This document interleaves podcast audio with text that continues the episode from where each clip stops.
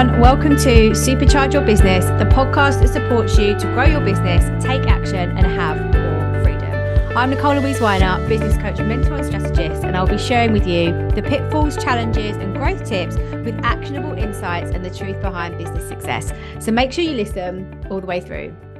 Let's dive straight in. Templates for saying no.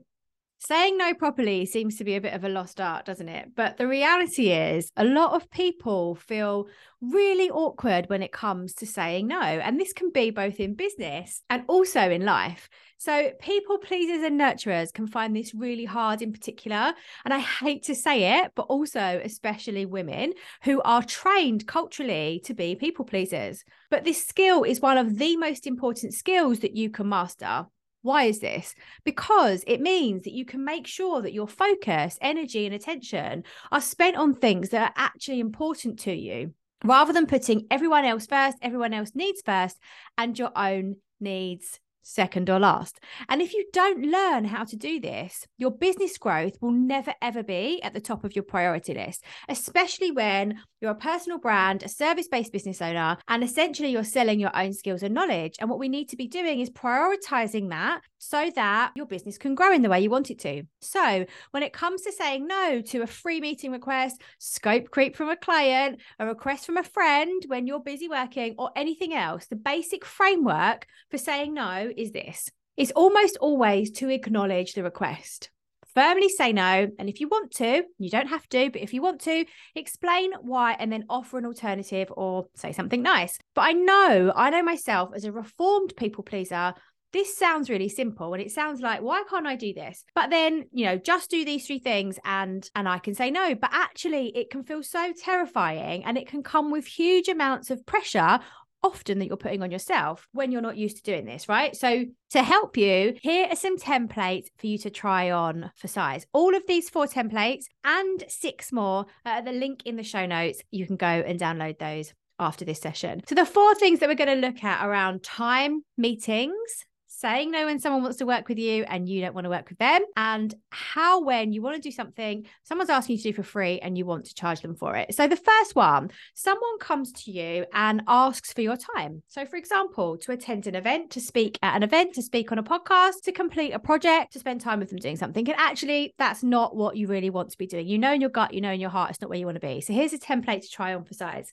Hello, thanks so much for thinking of me, letting me know about the retreat, the project, whatever it is that that is. While that sounds amazing and like something I would genuinely love to be part of, Unfortunately, my schedule is already full and I don't have any additional capacity right now. If you'd like, I'm happy to put you in touch with someone else who might be interested. Best of luck with it. Number two is about uh, when someone asks for a meeting with you, including free Zoom calls, free, free Zoom chats, can we just have a quick coffee? Now, these things will happen a lot online. I know because I have been there and I've had them myself and I still get them. But it's really, really important to really prioritize and value your own time. So here's something to try on for size. Hey, saw you were hoping to meet either face to face or get together. I don't have the availability for that right now, but how about we work it out via email? Usually, things can be worked out very quickly by sending a couple of messages backwards and forwards. If the person is very insistent on still having a meeting, ask them to lay out, spell out, write out exactly what they can't do without that meeting.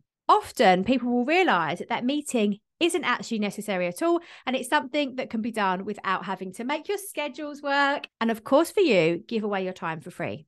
The third one is if someone wants to work with you and you don't want to work with them. So if you have discovery calls as part of your sales process with a client, with a lead, with a prospect, or even if this is for a collaboration, someone wants to book you for something, for an event for speaking, but you don't want to do that. You have red flags in your gut, you know, something isn't right and it's not right for you. So how do you respond to that? There's a couple of different ways to do this. So obviously say hello and then say thanks so much for getting in touch. It sounds like you've got some really exciting things going on right now and some really brilliant ideas. Unfortunately, I don't have the availability to take on a project like that right now, but if you're interested, I could recommend somebody who might be able to help you. Another way to do this is to use the same starter for this, right? So, hello, thanks so much for getting in touch. Sounds like you've got a lot of exciting things going on right now, but unfortunately, I don't think I'm the right person for this.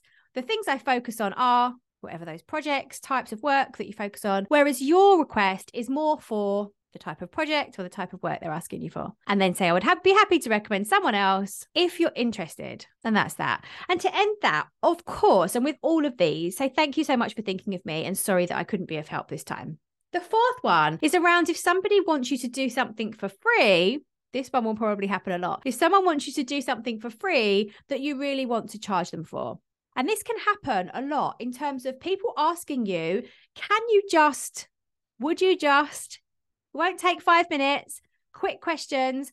Or also, this can also come into scope creep with clients. If you have project rates agreed or you have a program running and people are asking for extra things, this is something that you can also try on for size for that. So, say, for example, somebody's in a mastermind with you, like some of my clients are, and they're paying for a group offer, but actually they need a bit more one to one support. There's nothing wrong with offering them the way to do that. But we need to be honoring your own boundaries, your own time, and your own value when it comes to making sure that those expectations are met. So, here's something to try on for size. Hi, great to hear from you. Sounds like you've got some brilliant stuff going on right now. My normal fee rate price investment for this type of work is, and state what that is. In this case, I'm happy to offer this to you if you are, of course, for a discount. You could do 10%, 15%, 20%, whatever that feels good for you, as I would really love to work on this with you. If that works for you, let's talk details. Another way could also be if you actually don't want to do this at all. So if someone's asking you to do something for free,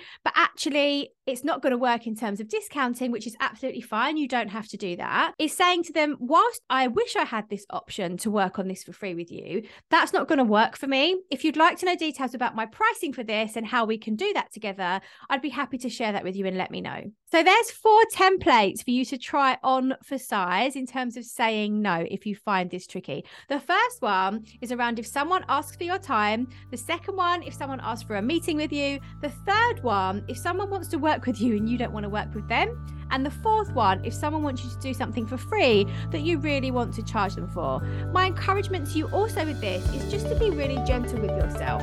See what feels good. See if you can write these things down, say them out loud, practice them so that you can become more confident in sticking to your boundaries and also in turn asking for what you really want rather than just putting everybody else's needs first and your own needs second or last. Thanks for listening to the Supercharge Your Business podcast. Before I go, show me some love for your new favourite podcast by leaving me a review and hitting subscribe. And to connect with me, search Nicole Louise online over on socials. Bye for now.